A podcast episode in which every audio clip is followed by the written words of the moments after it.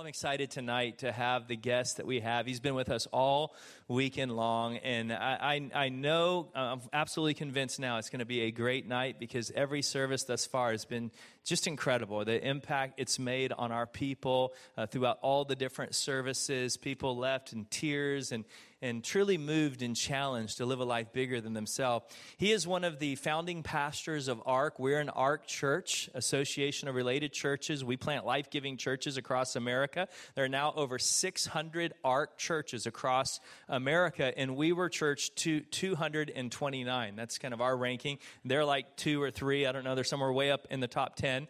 Uh, but just a great church that, that he planted 14 years ago in Fort Myers, Florida. But more than being a great great pastor, and he's a brilliant mind, just a great leader. A lot of people are, you know, in the ARC world are predicting him to be the future John Maxwell just because he just has this incredible leadership gift on his life. But more than all of that, he's a great father. He's a great father and a great husband. He's got a, a dream that him, and him and his son have kind of have a vision that they work on together to go to every baseball stadium in America and watch a professional baseball game, father and son traveling across America. And they only have four stadiums left to go. Uh, one of the stadiums is close by, but they never see October, so it really doesn't matter right now. Um, if you know what I'm talking about. It's a depressing fact for those. It's not depressing for me because I'm a Dodger fan. I could care less. But we're there. I mean, I don't know how far we're going to go right now, but we're there. Uh, we got we to break the, the, the, the Cubs, which will be tough this year. But they're cursed, so we know we can do it. Anyways, enough of sports, enough of baseball. Let's get into the message tonight. You're going to love this guy. I'm thrilled that he's with us, Pastor Matt Keller. I forgot your book again. All right, before he speaks, let me let me let you know his brand new book came out last year, The Key to Everything. Phenomenal book. They're available outside, and I would encourage you to buy two of them because as you read this, you're going to think of a lot of people uh, who this could benefit, and you're going to want an extra copy to be able to give away. And as always, if you cannot afford a book, please take one. I've, I've already let him know that any books that are missing, our church is glad to pay for because I never want you to miss out an opportunity of investing into your life. It's a great book. He'll be teaching on it tonight, so I encourage you to pick up a copy afterwards. Awesome. Go for it. Thanks, brother. Well, good evening, Coastline. Great to see you. It is great to be here. As Pastor Aaron mentioned, my name is Matt Keller, and I come from the other west coast of the United States, the southwest coast of Florida. I'm from Fort Myers, which is we call Southwest Florida, and you guys are like Southwest America, which is awesome. So it's great to be here. Uh, and let me just say, and I know you already know this, but let me just just it needs to be said.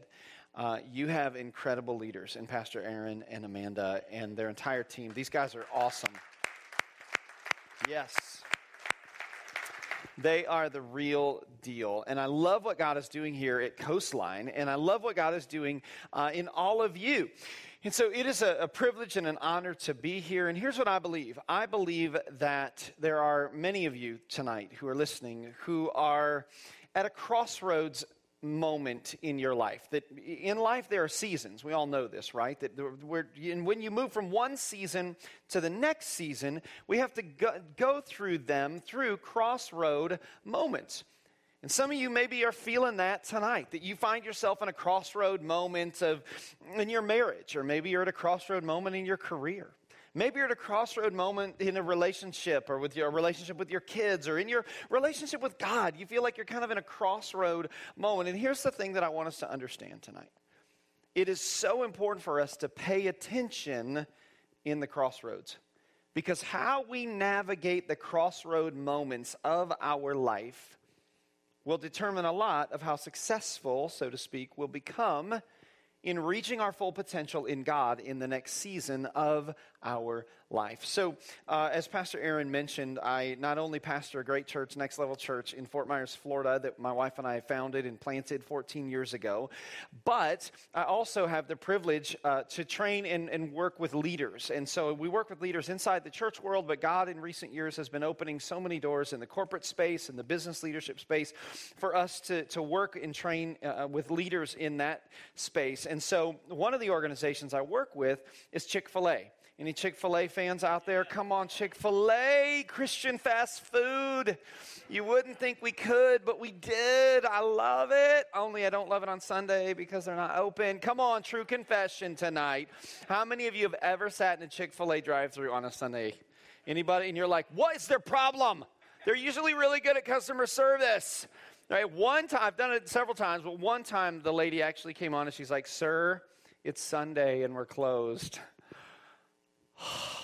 well, what are you doing here? No, I'm just kidding. So, anyway, I have the privilege of working with Chick fil A, and so they, they called me and they wanted me to come and do some training for them in West Palm Beach, which is on the east coast of Florida, in spite of its name. And so, Fort Myers, where I live, is on the west coast.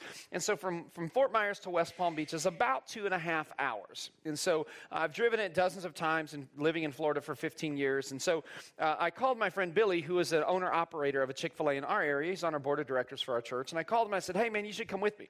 So, he's like, Great. So, he came over. He loves leadership. And so he came over at 5 o'clock, and we were going to drive over that night, spend the night, and then be in West Palm for the training in the morning. So Billy came over, jumps in my car, we take off, and we get to this little bitty town in the middle of the state of Florida called Clewiston. And Clewiston is like the middle of nowhere. And so uh, we stop for dinner, and as we're getting out of the car, not at Chick fil A, parenthetically, at a barbecue joint, but as we get out of the, the, the, car to go into the restaurant, I say to Billy, Oh, hey, by the way, remind me, I, well, I need to get gas before we leave Clewiston, you know, before we leave town so can, we can make it.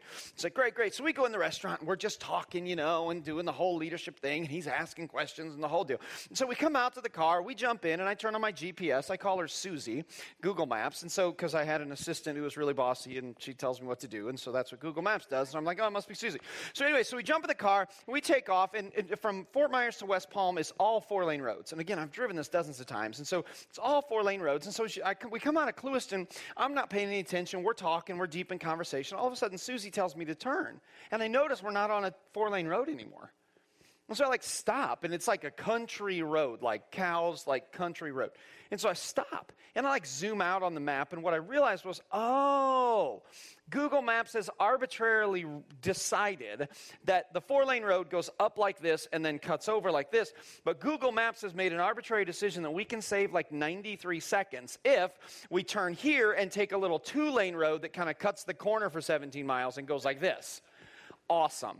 So I'm zooming out, but we're in deep in conversation. So I'm not even thinking about it, you know. And I'm like, oh, okay, that's what we're doing. We're cutting the corner, fine, whatever. So I hit the gas and we take off. Well, like a mile later, all of a sudden we come to this intersection, and I, there's these gigantic orange barricades that say road closed ahead except to local traffic. And like literally, there's nobody around. So I stop in the middle of the intersection. We're in this crossroads, and I look at Billy, and he looks at me, and I'm like, road closed ahead, except a local. Tra- well, we're local. I mean, we're not from New York City, like we're Floridians. Like, hello, how local do you need to be? And Billy looks at me, no lie, and he goes, Hey, man, this is all you, man. Do whatever. Make whatever decision you want. Okay, great. So I go around the barricades and we take off because I'm cutting the corner, right? And so we're on this country road and it's bumpy and like we go for like eight more miles. And all of a sudden we get to this point where I look up and I can see two things. First of all, I can see where the four lane and the two lane are about to come together. We're like a half mile away. I can see the intersection. And the second thing I see as it's getting closer are these giant orange barricades that say road closed. And I don't know what kind of animal they are riding to make it through called local traffic. But I'm just telling you, in a car, you are not getting through there. I mean, it is barricaded off. And we stop. And it's only in this moment that I realize, remember, we didn't get gas. I know. And so I look at Billy and he looks at me and he grabs his phone and he pulls up. He's like, the nearest gas station is 17 miles that way back in Clewiston. And I look at my little distance to empty on my dashboard, you know, 14 miles. And Billy, no lie, looks at me. This is a good friend. He looks at me and he goes, Dude, this is all you. This is all your fault. This is, I told you, man, this was all. And I'm like, Hey. So I put the car in reverse, turn around, and we go flying because I figure if I got to coast for three miles, I better get up a pretty good head of speed here. So I go flying, and we're just, because the only consolation in terms of retribution for my friend Billy is he literally got car sick. When we pulled into the gas station, my man barfed in the bushes. And all the ladies are like, That's disgusting. Why did he share that, and all the men are like, yeah, serves him right. Yeah, that's what friends do. Yeah. Anyway, so the good news is we made it back to the gas station. The bad news is what should have been a two and a half hour trip from Fort Myers to West Palm Beach ended up taking us almost four and a half hours. And here's the point the point of the story is I should have paid better attention in the crossroad.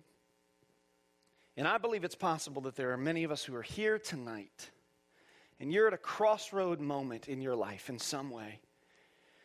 And God would say to you tonight, hey, pay attention. Pay attention in the crossroad because you are making strategic decisions that are going to set you up for success or less than success in your next season. Now, here's the good news the good news is you and I aren't the first people to ever walk through a crossroad moment. As a matter of fact, the Bible makes it very, very clear that there are story after story after story of so many leaders that God used in an amazing way who navigated crossroad moments like many of us feel like we're in tonight.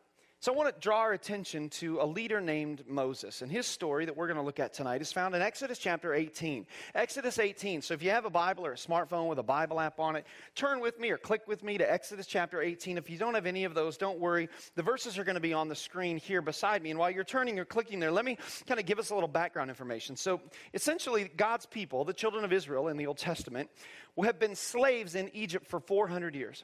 And then God sends a deliverer named Moses to go back, confront Pharaoh, 10 plagues, it's craziness. And finally, Pharaoh relents, and Moses goes, he parts, you know, God parts the Red Sea. He leads the children of Israel through on dry ground. The sea crashes in on the army of the Egyptians. Like, they could make movies of this stuff. Like, seriously, if you don't read the Bible, no, like Charlton Heston could star in a movie about this stuff. I'm just telling you, it's that, it's that good. They get out on the other side. If Mel Gibson was directing the movie, Moses would raise his hands and say, Freedom, right? Would you not give every day? He would do that, but he didn't. Anyway, so Moses, they get out on the other side. So here's Moses, and he is trying his level headed best to figure out how to lead this new people now that they've gotten on the other side of the red sea and does anybody else have the thing where it's you never remember if it's the red sea or the jordan river anybody else with the river I don't know, but it's the Red Sea. Okay, so they get out on the other side of the Red Sea. It's not a river. And so they get out on the other side of the Red Sea. And so Moses is doing his level headed best to try and figure out how to navigate this and how to lead these people who have been, for 400 years, literally been told where to go, what to do, what to wear, what not to wear, what to eat, what not to. Like every decision's been made for them for four centuries. And all of a sudden now they're out on the other side and they have to figure this thing out on their own. So Moses is working from sunup to sundown trying to navigate this. Well, in Exodus uh, chapter 18 is where we pick up the story. And in Exodus 18, Moses is paid a visit by an unlikely, surprising individual. Let's begin reading in verse 5. It says this Jethro, Moses' father in law, together with Moses' son and wife, sons and wife, came to him in the wilderness where he was camped near the mountain of God. So Moses is paid a visit by his father in law, Jethro.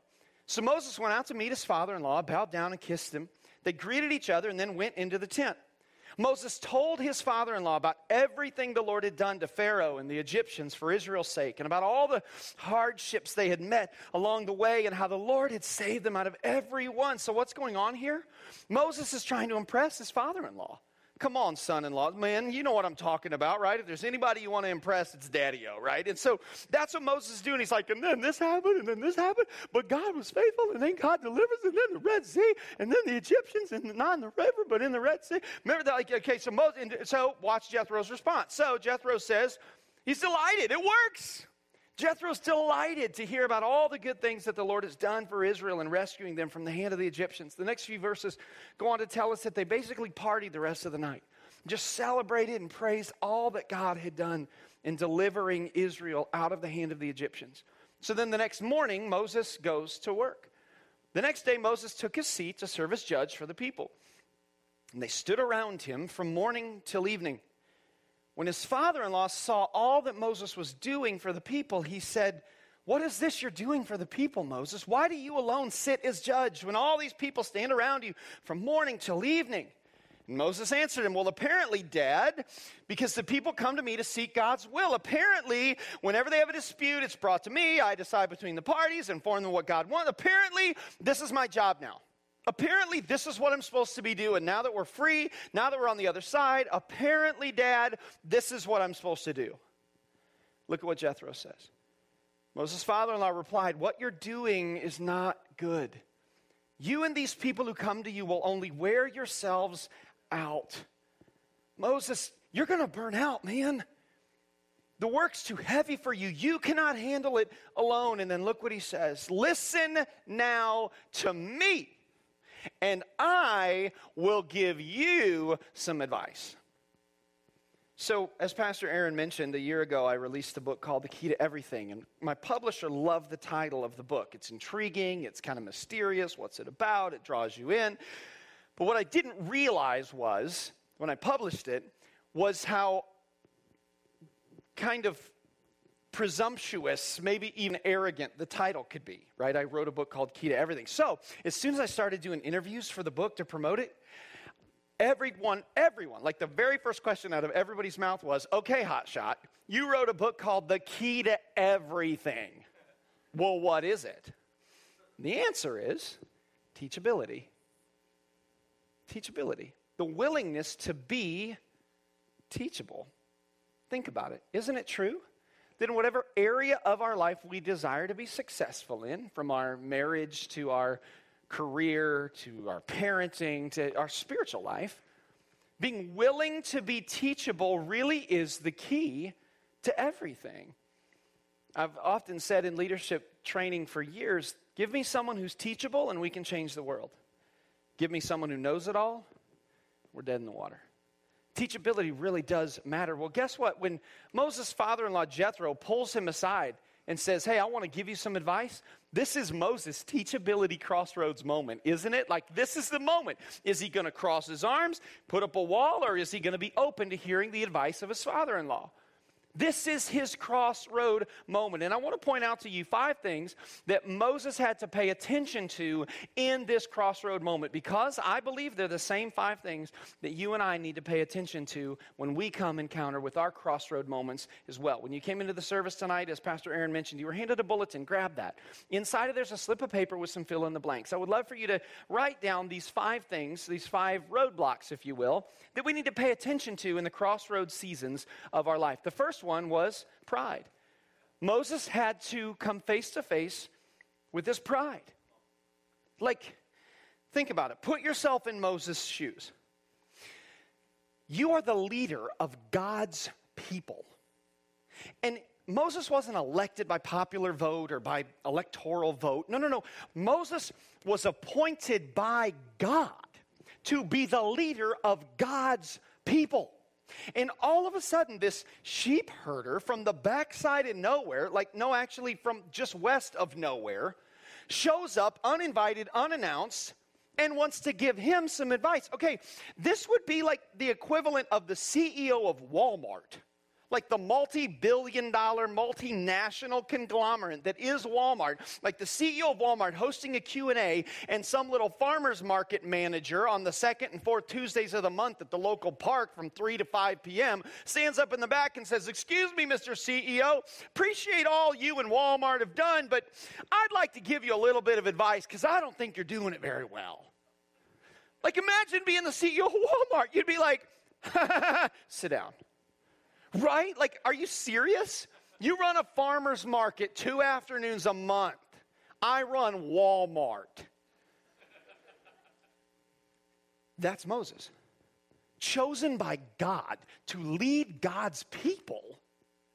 And his father in law, some sheep herder named Jethro, shows up and is like, I don't think you're doing this right, sonny. Pride. Pride. Well, let's make it personal for a second, can we? When was the last time pride raised its ugly head in your and my life? Come on, husbands. When your wife says to you on the road trip, Are you sure you don't want to pull out the GPS app just to confirm that we're not lost, sweetheart? Pride. Or when that new young 24 year old MBA grad from that prestigious school joins your sales force the one at your employ- place of employment where you've been for 17 years. and he overhears a phone call, right? And he comes into your cubicle and goes, Hey, couldn't help but overhear the uh, last little sales call you were making there. Hey, if you wouldn't mind, I'd love to give you some advice on how to make your clothes better. And you look at this little young, hot shot punk, and you go, Wait, you're going to give me advice? Sure, go ahead. And you're like a toddler who's being disciplined, right? You may be sitting down on the outside, but you're standing up on the inside. It's pride. It's pride. Pride always seems to rear its ugly head, doesn't it? In crossroad moments of our life. Here's the second roadblock that Moses had to overcome, and that's fear. The roadblock of fear. See, Moses is the leader of a new nation. This is an unproven model.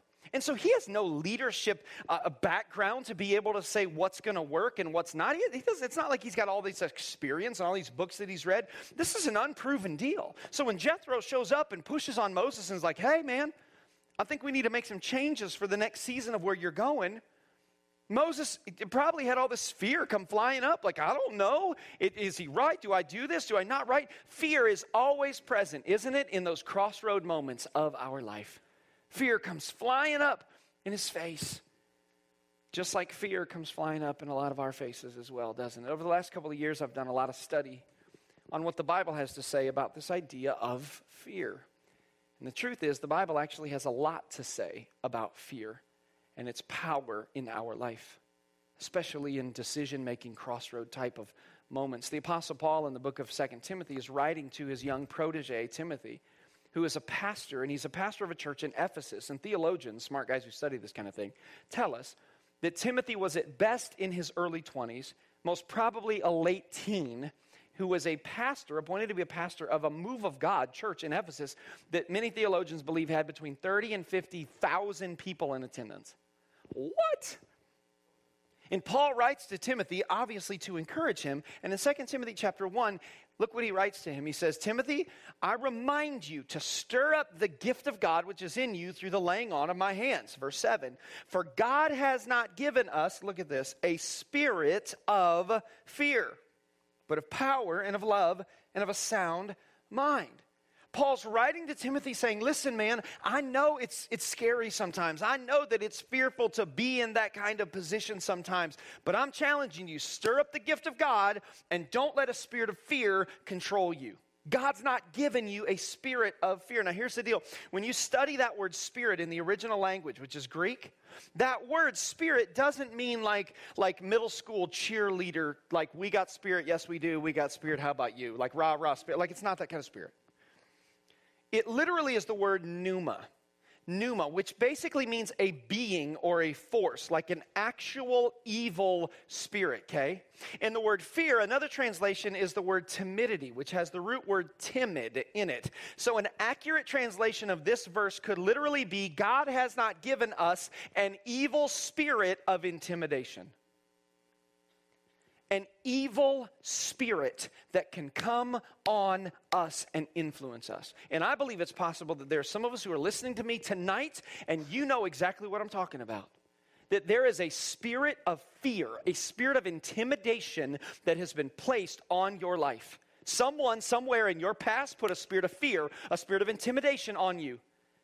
Maybe you know who it is. Maybe you understand. You remember the circumstances. Maybe not. But either way, you know that fear always hits you. The minute you go to step out and make a decision, the minute you go to move forward in some area of your life, fear grips your heart. Intimidation grips your heart. Maybe it's, it's from a coworker. Maybe it's from a board member in your, in your place of employment, in your business that you own or you operate, or in your department. Maybe it's an employee who always pulls you in after you have a great meeting. He backs you into your office and shuts the door behind you and pushes you in the corner and says, Hey, listen, you know that if you make this decision and if it, if it goes wrong, it's your head on the chopping block. You know how many people are going to lose their pensions if you don't get this right. Spirit of intimidation. For some of you, it's a grown child, a son or daughter who's now an adult, and they are using intimidation to hold you captive. See, a spirit of fear and intimidation will always, will always constrict around us. And at the point of decision, the moment of the crossroad, when we go to step out, fear will grip our heart. Here's what I want us to see these two verses are linked, they're not separate. wherever there's a spirit of fear on our life, the gift of God goes dormant in our life.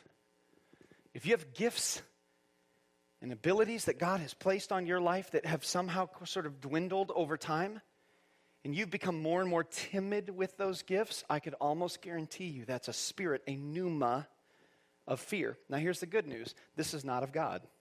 And that means greater is he that's in you than he that's in the world, and the spirit of fear can be broken off of you. And tonight, in about 18 minutes, we're going to pray. And some of you, God's going to break the spirit of fear and intimidation off of your life tonight, once and for all. Boom, you're going to leave different than you came. Amen. It's going to happen. Paul had to come face to face with the spirit of fear. Here's the third roadblock that Paul had to overcome, and that was the roadblock of insecurity. The roadblock of insecurity.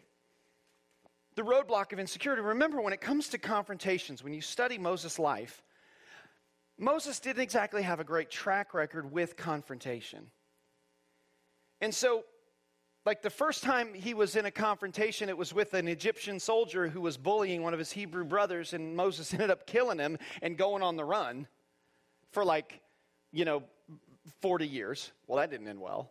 And the second confrontation was when he was with uh, Pharaoh, and we all know how that ended with Moses and hundreds of thousands of his closest friends who ended up, you know, in the Red Sea.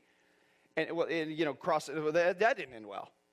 And so here he is in the middle of this moment where Jethro looks at him and says, Hey, listen, man, you need to rethink how you're doing all this. And insecurity comes flying up in his life. Matter of fact, look what Jethro tells him. Jethro says, Hey, here's what you need to do. Instead of being the man, you need to find some people and empower them. Look, verses 21 and 22 tell us what Jethro's advice to Moses select capable men from all the people, men who fear God, trustworthy men who have hate dishonest gain, and appoint them as officials over thousands, hundreds, fifties, and tens have them serve as judges for the people at all times, but have them bring, obviously, every difficult case to you. So Jethro's advice to Moses is hey, you need to find some people, honest men who love God, who hate dishonest gain, and based on their talents, their anointing, their capabilities, their giftings, empower some to be over thousands, some over hundreds, some over fifties, some over tens.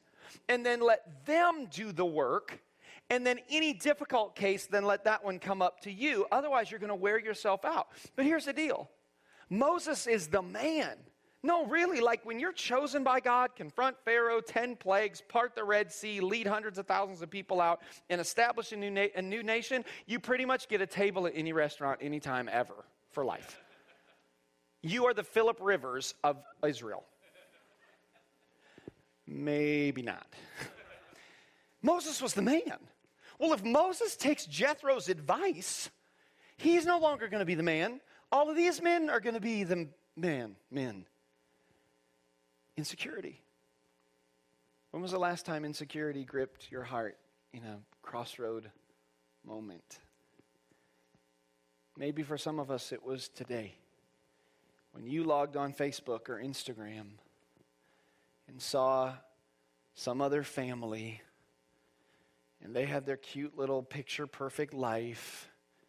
And they were doing crafts off of Pinterest and being awesome and having their little beach day, and all the sandwiches were perfectly made. And moms, you looked at those pictures on the internet and you went, I must stink as a mom. Insecurity. Insecurity always raises its ugly head in these crossroad moments. That's what happened to Moses. Number four, Moses had to overcome the roadblock of pain. He had to overcome the roadblock of pain. Remember, this is a big deal. Like if, like if Moses takes Jethro's advice, he, this is going to completely upend the org chart. And again, remember, he doesn't have a good track record. And so all of a sudden, when Jethro gets in his face and says, I think you need to change this, the way you've been doing it isn't going to work in the next season for you, Moses, or for this people. You're not going to reach your full God given potential. In this moment, I would imagine all of the pain that was undealt with from Moses' past came flying up in his face. Does Jethro not believe in me? Does he not think I can do this? Does he? Are there other people? Does my wife not think I can do this? The, do the elders not think like like just? Am I even suited for this at all? And everything that was undealt with in terms of pain from his past came flying up in the crossroad moment. And here's the deal. Come on, you got to hear this, Coastline. Every single time we get to a crossroad moment, pain that we have not dealt with from our past will come flying up in our face. Every time. I'm just telling you, every single time. And see, the truth of the matter is in life, offenses come, don't they? Painful experiences, people hurt us, people wound us. It's impossible to be sinful people living in a sinful world and not have pain and hurt happen to us. And some of you, even as I'm saying that right now, you're picturing someone's face in your mind's eye. Maybe an ex spouse, maybe a business partner who promised they'd be with you and ran off with two thirds of the client base and revenue streams. And right now, you're thinking of that person who has wounded you, who has hurt you. Offense will come. You know what Jesus says about this? In Luke chapter 17, verse 1, he's talking to his disciples and he looks at them and he says, Hey, offenses will certainly come. That's a promise of Jesus.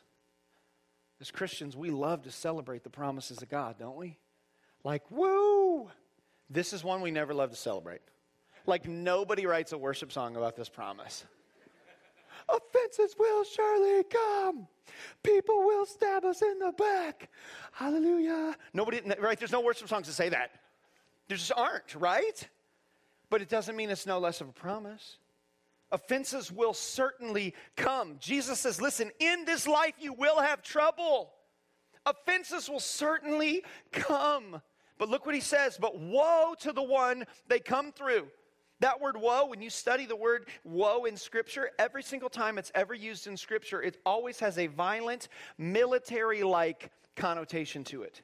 So here's what Jesus is inferring in the verse. Hey, listen, in life, offense is going to happen to you. Your responsibility is to deal with the offense at a heart level. My responsibility is to do the woeing. But as human beings, we want to do the woeing, don't we? Like we want to exact revenge. We want them to pay. We want someone to know what a jerk they were to us. Jesus says, No, no, no, no. You got it backwards. You deal with the offense in your heart. Leave the woeing to me. That's why Proverbs chapter 4, verse 23 says, Above all else, guard your heart, for out of it flows the wellspring of life. Our life flows from our heart. And yet, here's what I believe I believe that tonight there are some of you who are listening to me right now, and you have let offense get in your heart. And you are gripping it so tight here, let me, let me. So, so this is Dan. He's one of our pastors at our church. He's traveling with me. So this is a garden hose. It's not actual size. Some of you are like, that's the smallest garden hose I've ever seen. Right, it, it's not actual size, but it does travel well. And so um, it, I take it with me. So, what's the purpose of a garden hose? Well, the purpose of a garden hose is to you know, tap into the spigot, right, where the water comes out, and then be a conduit for the water so that you can go and take it across the yard, right, and water your plants or your bushes or your flowers, whatever, right? Well, this is a picture of our life. God's desire for us is to plug into the spout, the spigot where, of the Holy Spirit, and let the water of the Spirit flow through our life so that we can be a light in a dark world, right? So that the water of the Spirit can, can be function through our life. That's the purpose.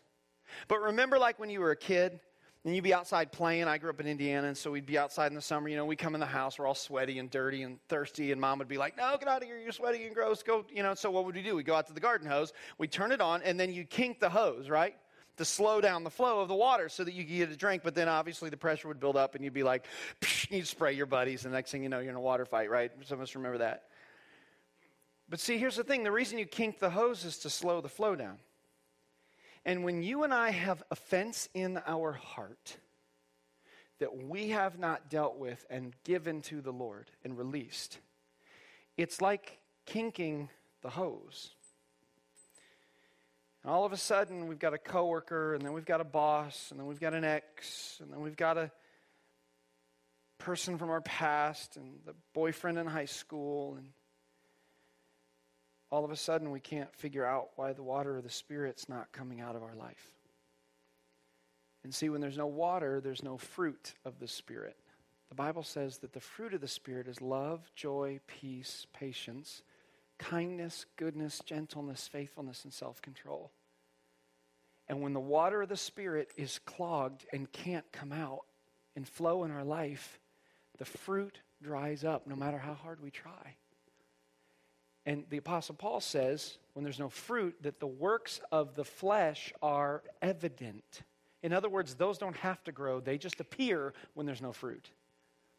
And I believe it's possible. Some of you are listening to me tonight, and, and you, you can't, you want more of God. You want you to increase in influence and impact, and you want your life to go to a new level, but you can't, you feel like you've hit a wall. You can't figure out why. Is it possible that this is what your heart looks like? And you can't figure out why the fruit of the Spirit's not growing and why there's not more effectiveness in ministry and in life. It's because you have offense that you've not dealt with. And what if tonight it's time to unkink the hose?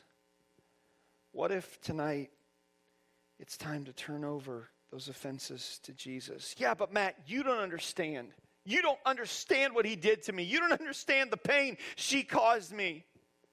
I don't. But here's what I do know I know that the promises of God are true. And Jesus said, Hey, it's your job to guard your heart, to deal with the offense in your heart, and leave the woeing to me. See, there's pain. Pain is inevitable. What we do with it is up to us. Maybe tonight it's time to unkink the hose. The fifth roadblock that Moses had to face and deal with in his crossroad moment was the roadblock of pace, an unhealthy or unsustainable pace. So Jethro pulls him aside and in verses 19 and 20 essentially tells Moses his new job description going forward. Look, he says, Moses, here's what you need to be doing the best thing you can do in the next season is to be the people's representative before God and bring their disputes to Him, and then teach them His decrees and instructions and show them the way they are to live and how they are to behave. So, in other words, Jethro says, Hey, Moses, your new job description, the thing that only you can do in the next season of your life and leadership journey is be God's representative to the people and the people's representative to God empower everything else, delegate everything else. Only you can do this. This is your best. This is your sweet spot in the next season, Moses. In other words, Moses, you're going to have to examine your pace. You're going to have to examine your calendar because there are a lot of good things you've been doing that in the next season you don't need to do anymore. You need to take some time away from those so you can do what only you can do best. And I believe it's possible that some of us who are listening tonight need to take a good hard look at our pace, our schedule, our calendar. I believe it's possible God brought me here for some of you as a warning shot because you've got good things galore. Good opportunities, growth opportunities. Matt, you don't understand. With the market the way it is and the opportunities, if I don't seize this, no, no, no, I get it. I know, I know. Some of you, you are so busy you wear it as a badge. How you doing? Good, man. Just busy. Just really busy. And you don't even realize that you say it as much as you do. If you had to play the lifeboat game with your calendar and cut 25%, you know what the lifeboat game is? You sit around the campfire with four of your friends and you go, okay, if only three of us could live or the lifeboat sinks, who gets thrown overboard? Okay, horrible game to play with your friends. Trust me. Great game to play with your calendar. If you went to the doctor today and the doctor said you will die if you don't cut 25% of your commitments in the next six months, what gets cut? Well, nothing, nothing, brother. There's not. It's all urgent. It's all important. It's all essential. Well, what if I asked your spouse? What if I asked your kids? And here's the true, true truth teller. What if I handed your calendar to your mother in law? She would tell us the truth. She'd tell us what truly is essential and what could be cut from your calendar. You know why? Because she actually cares. Some of you, you've been neglecting your health. You've been neglecting your body. And my question to you is how long?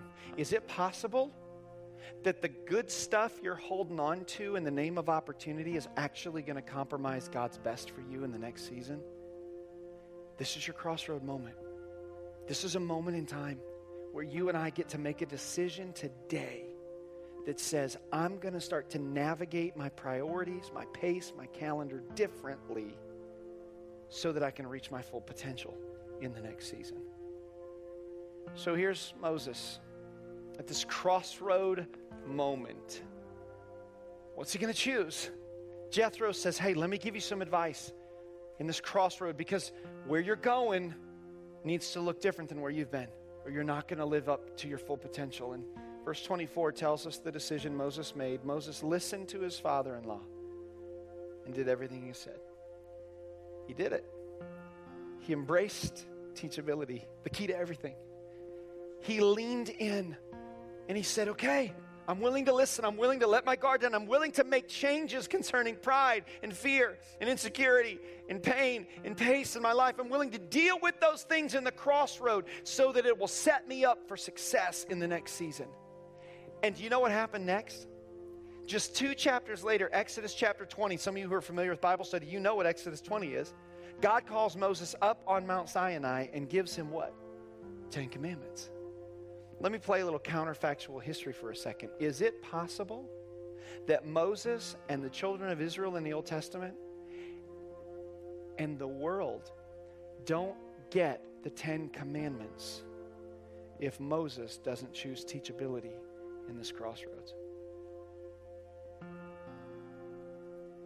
Moses' destiny, the thing arguably Moses is known best for the world over Ten Commandments perhaps never happens if Moses doesn't pay attention in the crossroad. So here's my question to you tonight What do you need to pay attention to? Some of you, it's pride. Pride is a spirit as well, by the way. It's possible that some of us think we're pretty awesome. Some of us think we're pretty high and mighty. Some of us think we got this whole dial, thing dialed in. Proverbs says that pride comes before fall. Watch your pride. Go easy. Go easy. In the words of Toby Keith, Keith, the country singer, the great theologian and country singer, I ain't as good as I once was, but I'm as good once as I ever was. That has nothing to do with anything right now. But if you say it in this tone of voice with that keyboard playing, it kind of sounds spiritual. Sorry. Come back, Holy Spirit. Some of you, it's fear. It's a spirit of fear, intimidation, and it has held, it's constricted around you, and God wants to break that off of you tonight. Some of you, it's insecurity. God wants to help you. Some of you, it's pain from your past. It's time to unkink the hose. It's time to lay down those offenses and leave the woe into Jesus. And some of you, it's your pace. You need to have a good, healthy conversation with your spouse this week or your kids. You need to apologize. Go on an apology tour. You need to walk into your office tomorrow morning, look at your staff, and say, I'm sorry for the unrealistic pace and pressure I've been putting on you. You need to repent. What do you need to pay attention to in your crossroad tonight?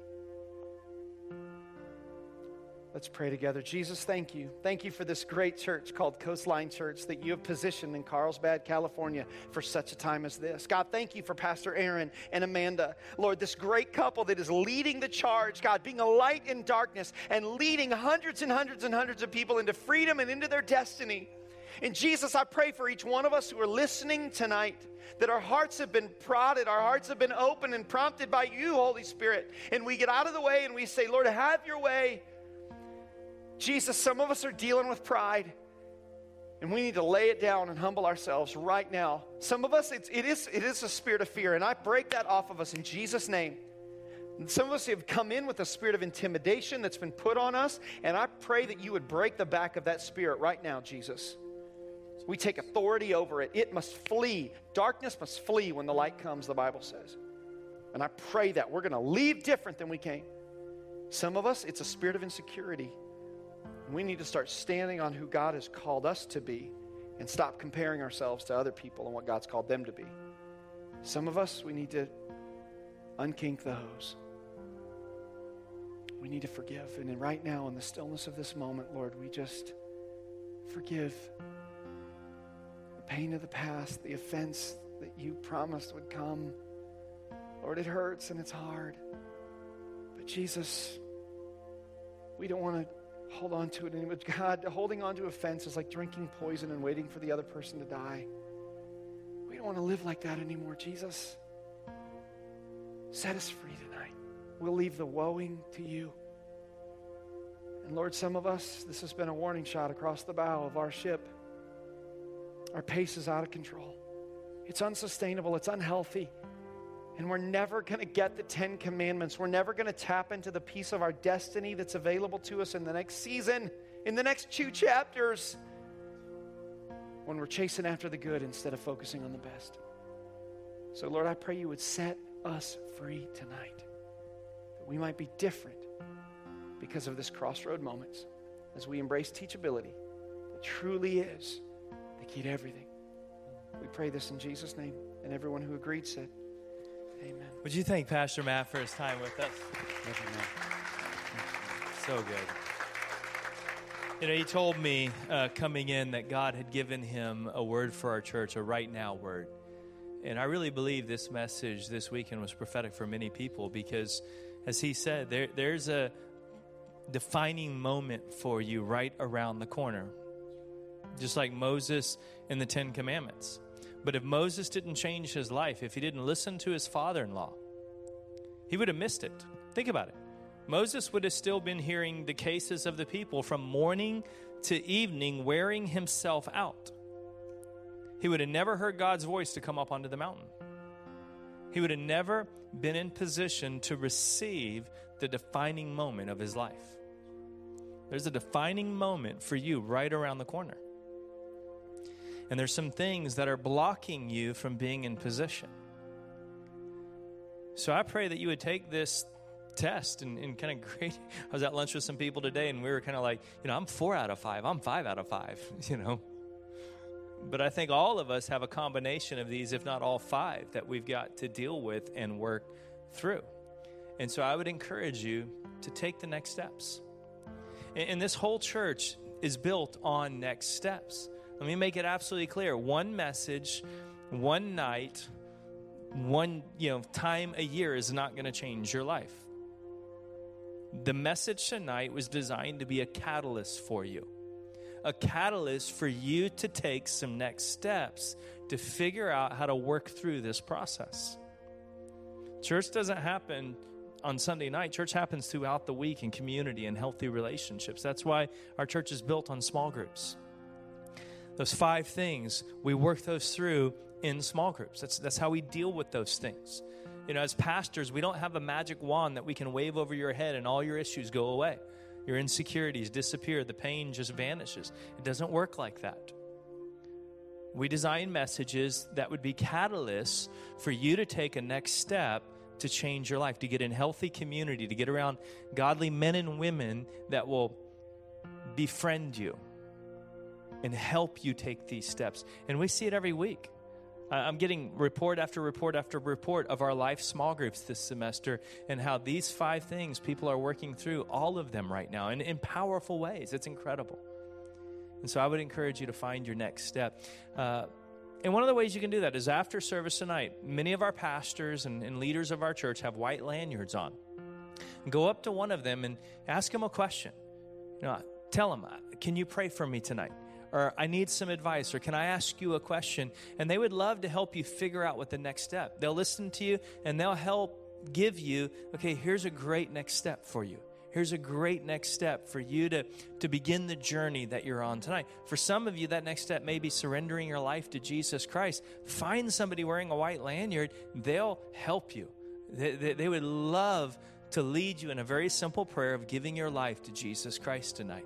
Be one of the best steps you can take. So I want to encourage you find your next step. Don't don't leave inspired and let it fizzle out. Be inspired to find your next step and then walk it out so that this wasn't just 35 minutes of your life, you know, that felt good for a moment, but there's no lasting fruit, there's no lasting impact. Find the next step, walk this out because this was a very prophetic and defining message for our church but it's going to work for those that find the next step. Would you stand with me as we close in prayer? Father, in the name of Jesus, God, I just pray blessing over everyone here tonight. Lord, that we would take an honest assessment of our heart and life in those five areas and allow you to speak to us, God. Allow you to guide us. Allow us to take the next steps to truly be free so that the junk of yesterday doesn't become a roadblock for us stepping into our destiny, into our defining moment, into that, that thing that's right around the corner. Because it's time. It's time. And there's somebody here right now, God. I just feel it so strong in my spirit. There's somebody here tonight who is so close to the breakthrough. They're so close. It's literally around the corner in their life. But they've got to get through the roadblock. One of these things is the roadblock in their life. And they're either going to miss the exit ramp to their destiny, or they're going to take the next step and see it happen. Speak to them right now. They know who they are. Speak to them right now and give them the courage to take the next step. In the name of Jesus.